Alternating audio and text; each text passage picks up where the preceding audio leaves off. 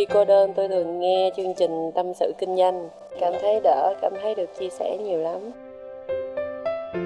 Cô đơn làm gì à? Em hay nghe tâm sự kinh doanh của anh. Lúc cô đơn anh hả? Thì em đi chơi về cà phê một mình và thỉnh thoảng nghe tâm sự kinh doanh của anh nữa.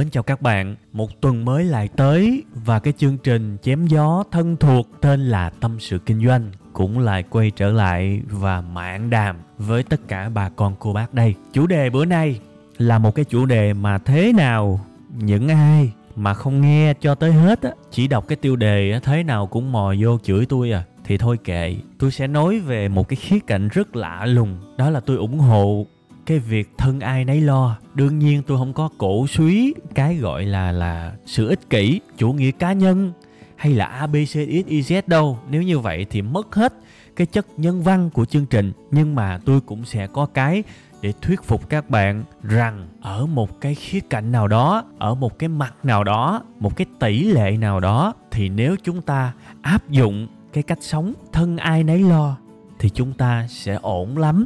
Các mối quan hệ tuy là thân ai nấy lo, nhưng thực ra lại bền chặt hơn, gắn kết hơn và mọi người yêu quý lẫn nhau hơn.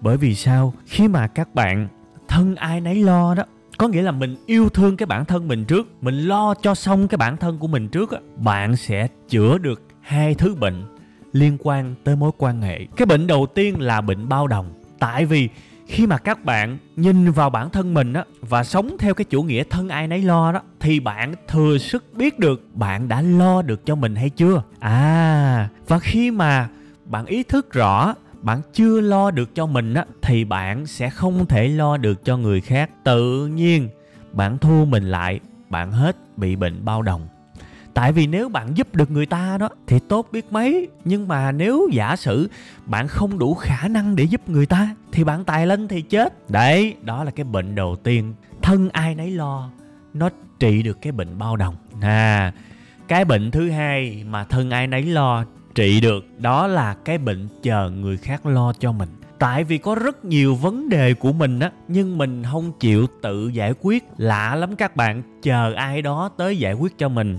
Và khi thế giới này từ chối giải quyết vấn đề của mình, hoặc là giải quyết không trúng theo cái ý của mình, thì xảy ra xung đột, xảy ra giận hờn, xảy ra bực bội. Trong khi mấy ông vô duyên thấy bà luôn, mấy ông vô duyên bà cố luôn chuyện của ông thì ông phải giải quyết.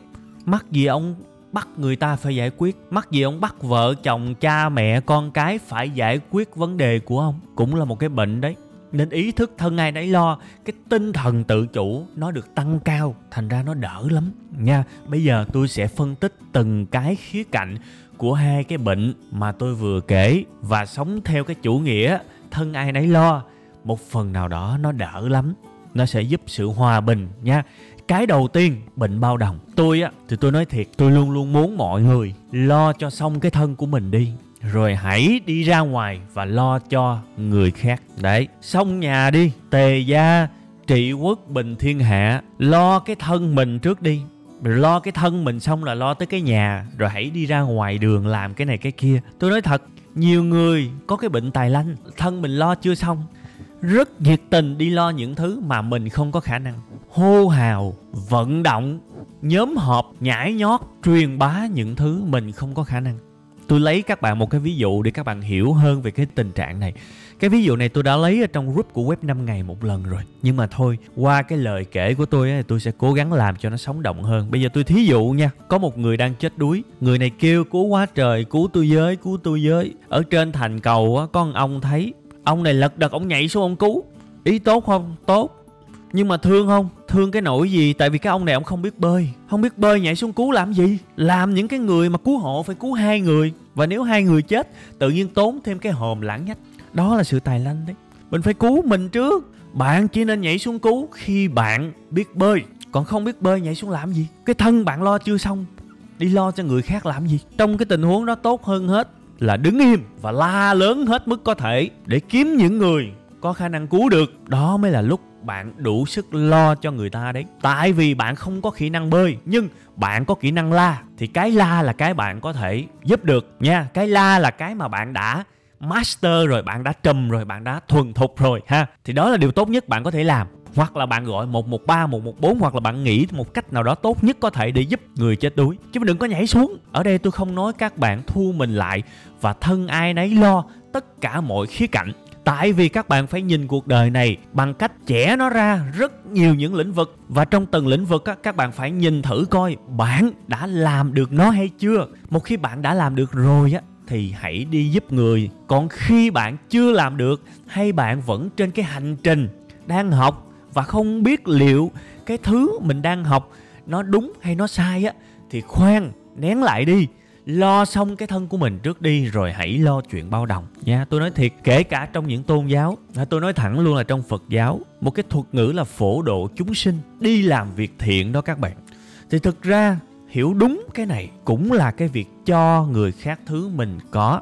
Tại vì làm sao có thể cho người khác thứ mình không có được các bạn? Bạn cho đi cái sự từ bi bác ái thì bản chất của nó là bạn phải có sự từ bi bác ái thì bạn mới cho, chứ không phải bạn là một kẻ ác ôn. Bạn đang cố luyện tập để cho đi sự từ bi bác ái thì đó chỉ là hình thức thôi.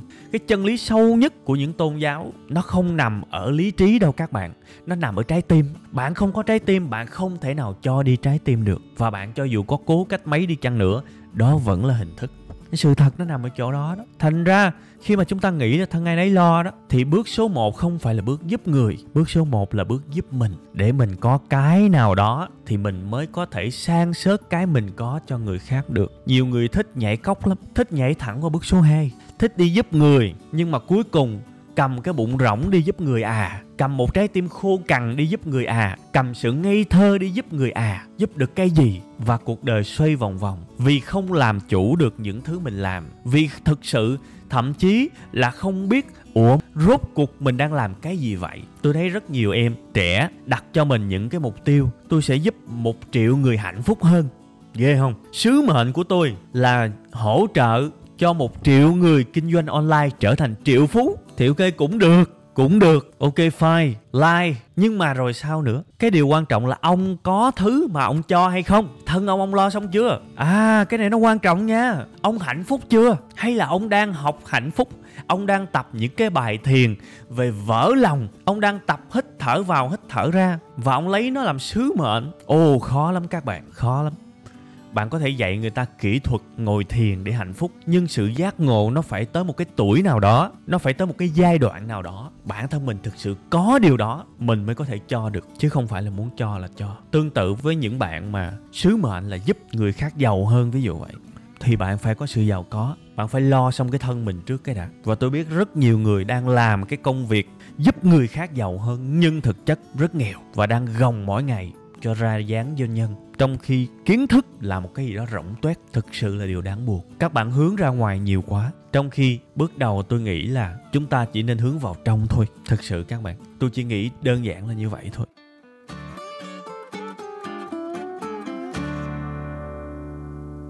Như vậy là các bạn vừa nghe qua tôi phân tích về một trong những cái bệnh cũng rất phổ biến. Khi mà các bạn không ý thức được cuộc sống này, phần nào đó cũng cần phải thân ai nấy lo. Đó chính là bệnh bao đồng ha. Bây giờ sẽ là cái bệnh thứ hai. Bệnh này nhiều khi cái sức công phá nó còn dã man hơn cái bệnh đầu tiên nữa. Và cái bệnh này cũng sẽ trị được nếu bạn ý thức được đời sống của các bạn á, đôi khi cũng cần phải thân ai nấy lo. Bây giờ tôi nói các bạn đôi khi cũng cần phải ý thức được thân ai nấy lo. Đó là bệnh gì? Đó là bệnh tôi muốn, nhưng ai ơi, ai đó, hãy lo giùm tôi đi. Bạn chơi khôn vậy, khôn vừa thôi. Chơi vậy ai chơi? Ước mơ của bạn thì bạn phải tự lo. Thân bạn bạn phải tự lo. Nhớ kỹ chuyện này.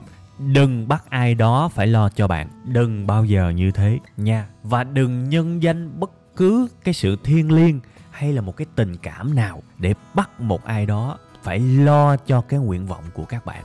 No, đó sẽ là bi kịch cuộc sống đấy. Tôi lấy một vài cái ví dụ. Và tôi biết những cái ví dụ tôi lấy có thể rất nhạy cảm. Và tôi tôi tôi không có hy vọng là bạn sẽ đồng cảm hay là làm theo ý của tôi? Tôi không hy vọng. Vì những điều tôi nói, tôi quan sát trong cuộc sống, tôi thấy thực sự nó không dễ chấp nhận đâu các bạn. Nó không dễ chấp nhận đâu và có thể tôi sẽ nhận được những ý kiến trái chiều. Thành ra tôi không hy vọng bạn sẽ làm theo tôi đâu. Nhưng tôi muốn bạn ý thức về nó. Bạn không cần phải đồng ý với tôi luôn tôi nói thật, nhưng bạn cần ý thức về nó. Và chỉ như vậy thôi thì cũng được. Và cứ ý thức đi. Tới một giai đoạn nào đó, biết đâu nó sẽ chuyển hóa thành một thứ cao hơn là ý thức. Cái thứ đó là gì thì tùy cuộc đời mỗi người. Nhưng mà thôi bây giờ tôi chỉ mong như vậy thôi là được rồi. Ha tôi lấy một cái ví dụ đầu tiên cho cái trường hợp là bạn muốn một cái gì đó nhưng bạn không tự làm bạn không dám chơi dám chịu mà bắt người khác phải làm cho bạn. Ví dụ đầu tiên, bạn có đứa con, đứa con này học rất giỏi, năm nay là 17 tuổi rưỡi rồi, chuẩn bị thi đại học. Và bạn rất muốn con bạn làm bác sĩ và bạn bảo rằng nên làm bác sĩ, vì tương lai nó sẽ rất rộng mở, tiền bạc rất nhiều, và đó là một cái ngành được xã hội trọng vọng, tôn trọng, thì thôi cũng được. Nhưng tôi hỏi bạn, cái tương lai làm bác sĩ, cái sự thích thú làm bác sĩ là ước muốn của con bạn hay là ước muốn của bạn? Bạn phải thành thật chỗ này nhé thì thôi tôi khẳng định luôn, đó là ước muốn của bạn. Và nếu bạn ước mơ làm bác sĩ thì tôi khuyến khích bạn tự nộp đơn tên của bạn. Đi học trường y đi, đừng bắt con nó phải học tội nghiệp nó. Ước mơ của ai nấy lo nha. Nhớ kỹ, ước mơ của bạn thì bạn phải xây dựng nó. Tại sao phải bắt con bạn nó sống ước mơ của bạn kỳ cục vậy? Bạn phải sống ước mơ của mình và để con bạn nó được sống ước mơ của nó. Vậy thôi nha. Cứ nhân danh, tương lai, trong khi đây là cái mê của bạn, con bạn nó có mê đâu. Và các bạn phải ý thức được cái việc sống một cuộc đời mà không được làm thứ mình muốn. Phải sống cuộc đời của một kẻ khác kể cả người đó là cha hay là mẹ mình vẫn là một nỗi đau rất lớn, những sang chấn tâm lý rất lớn mà một con người phải chịu đựng. Bạn hại con bạn khủng khiếp đấy, không đùa đâu nha. Ước mơ của ai nấy lo. Rất nhiều vụ con nít nó tự tử. Cái này tôi không chế ra. Con nít nó tự tử và nó để lại thư tuyệt mệnh. Bạn đọc những cái này đầy ra ở trên báo. Tôi không chế. Đó là một hiện thực xã hội dù khó nhưng cũng phải đối mặt để các bạn cảm thấy bạn hiểu được đôi khi nếu trong tình huống này thân ai nấy lo, ok, ước mơ của mày vậy đúng không? Ok, mày theo nó đi. Còn ước mơ của ba mẹ thì để ba mẹ tự theo. Như vậy mà nó ra hạnh phúc các bạn ạ. À. còn cái sự ích kỷ mình muốn mà mình không tự làm, mình muốn đứa khác, muốn người khác phải sống ước mơ của mình thì thôi dẹp. Bi kịch đi nha. Sẵn cái này tôi lấy thêm một cái tình huống nữa cho các bạn rối não chơi. Và tôi nói rồi nha, sẽ có rất nhiều người không dễ chịu đâu khi vừa nghe cái ví dụ tôi nói, thì thôi, bạn được toàn quyền và thực sự là như vậy mà giữ lại quan điểm của mình. Và trong tất cả những cái audio, những cái video, những cái bài viết của tôi các bạn sẽ luôn luôn hiểu là tôi không bao giờ có nhu cầu ép ai đó phải đồng ý với mình. Vì đó là quan điểm cá nhân của tôi, là cách sống của tôi, là kinh nghiệm sống của tôi. Và đừng tranh luận về kinh nghiệm, vì kinh nghiệm nó như lịch sử vậy. Một cái sự việc trải qua, nó là quá khứ. Thì tôi chỉ kể về quá khứ, tôi chỉ kể về cái quan điểm của tôi trong cái hoàn cảnh đó bạn đồng ý hay không đồng ý, tôi không ép nha. Nên tôi nói rồi, tôi chỉ muốn chỉ ra để các bạn ý thức à trên đời này có một cái suy nghĩ như vậy là được rồi, ha.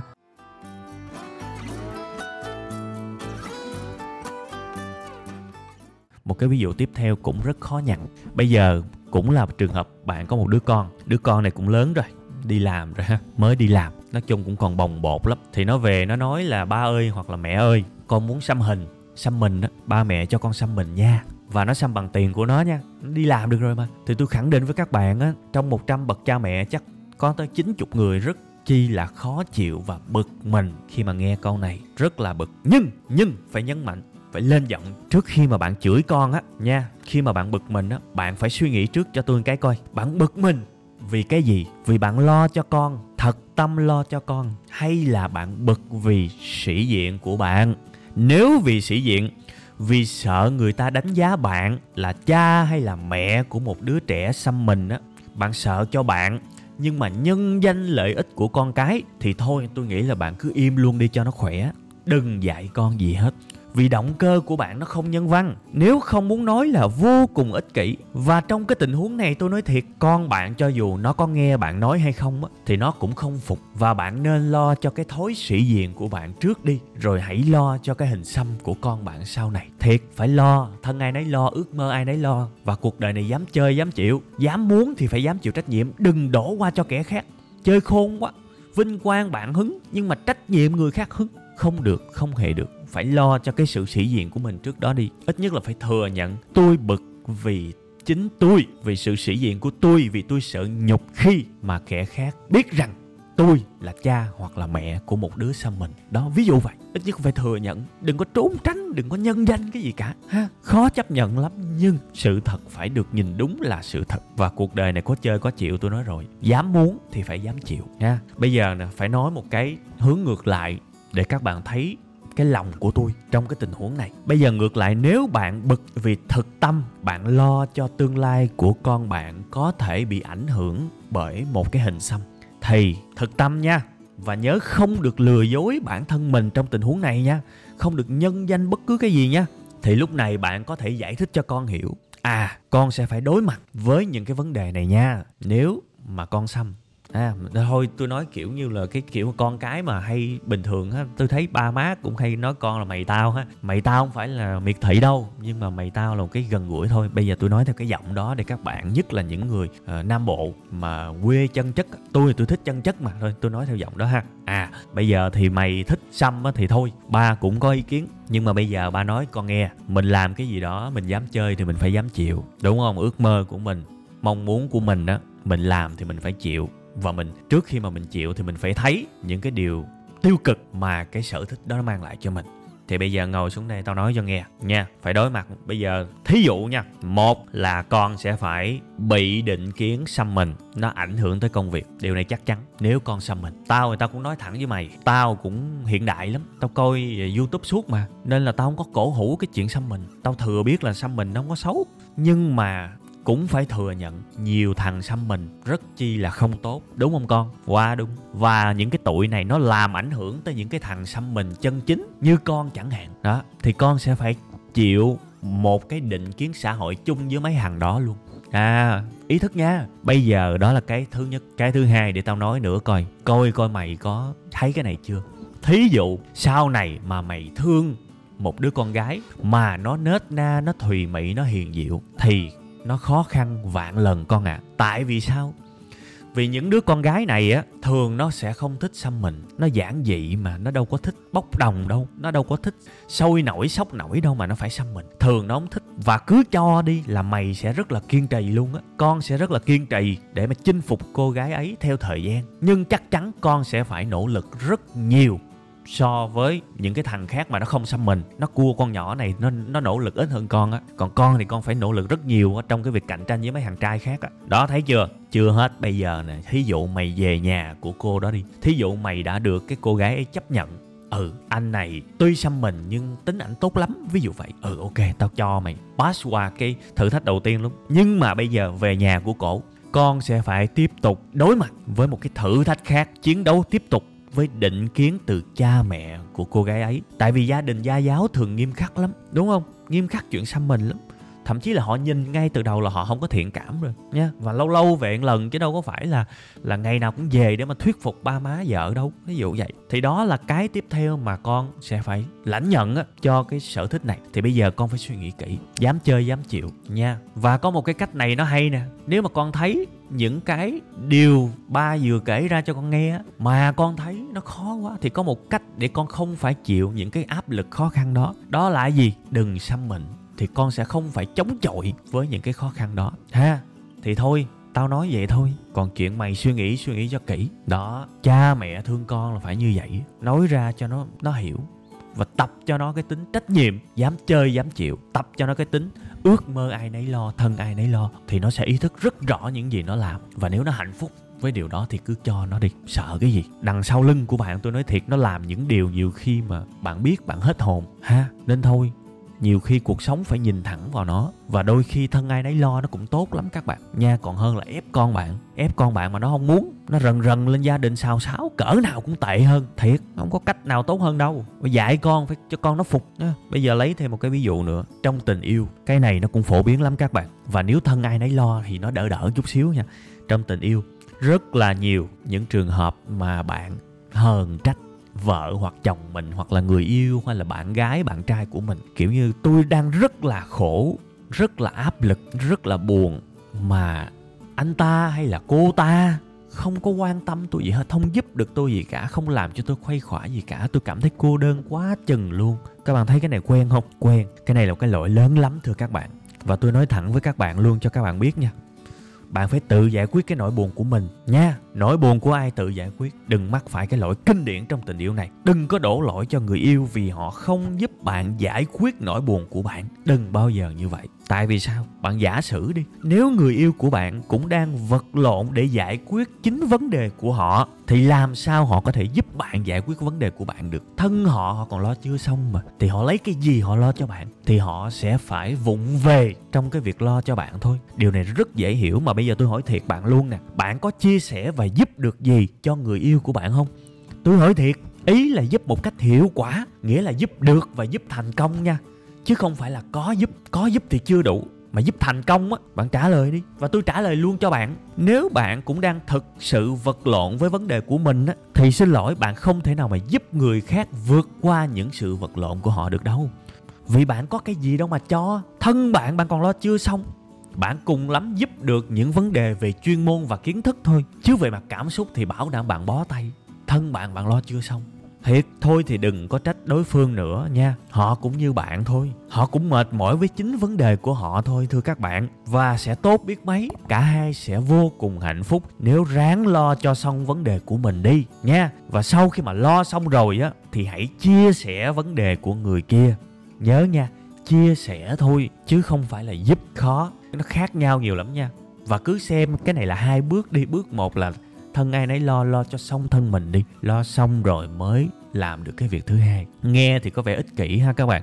Nhưng mà bạn làm theo cách đó đi, đôi lứa nó mới không có chia lìa. Hai người phải mạnh mẽ và ý thức được mình chịu trách nhiệm cuộc đời của mình á, thì sẽ bỏ được cái tật hờn trách, bỏ được cái tật mà thất vọng về người khác. Và như vậy thì một mối quan hệ nó mới hạnh phúc được, thưa các bạn nha không phải thân ai nấy lo trong trăm phần trăm đâu, mà là phải đặt một cái ưu tiên. Tôi phải lo cho những tổn thương của tôi trước. Và nếu tôi gặp tổn thương nào đó, tôi phải là người chịu trách nhiệm một trăm phần trăm với những tổn thương đó. Chứ không phải là vì người khác, chứ không phải là vì người tôi yêu, chứ không phải là vì anh ta thiếu quan tâm. Vì chắc gì tôi đã quan tâm anh ta được như là anh ta muốn, nha. Đó, vòng vòng mấy ví dụ các bạn thấy khó chấp nhận không? Thì thôi, không chấp nhận được thì thôi tôi chỉ nói cái quan điểm của mình thôi và tôi chỉ muốn dấy lên một lần nữa nha. Dấy lên trong các bạn một ý thức về cái khái niệm đó. Còn cảm được tới đâu thì thôi, thời gian sẽ trả lời. Nhưng tôi vẫn có một chút hy vọng, bạn sẽ cảm được nó nhiều nhiều nhất có thể. Rồi, bữa nay cái chương trình thân ai nấy lo, coi như là dừng lại ở đây ha. Cảm ơn các bạn nhiều lắm. Xin chào và xin hẹn gặp lại trong tuần sau ha.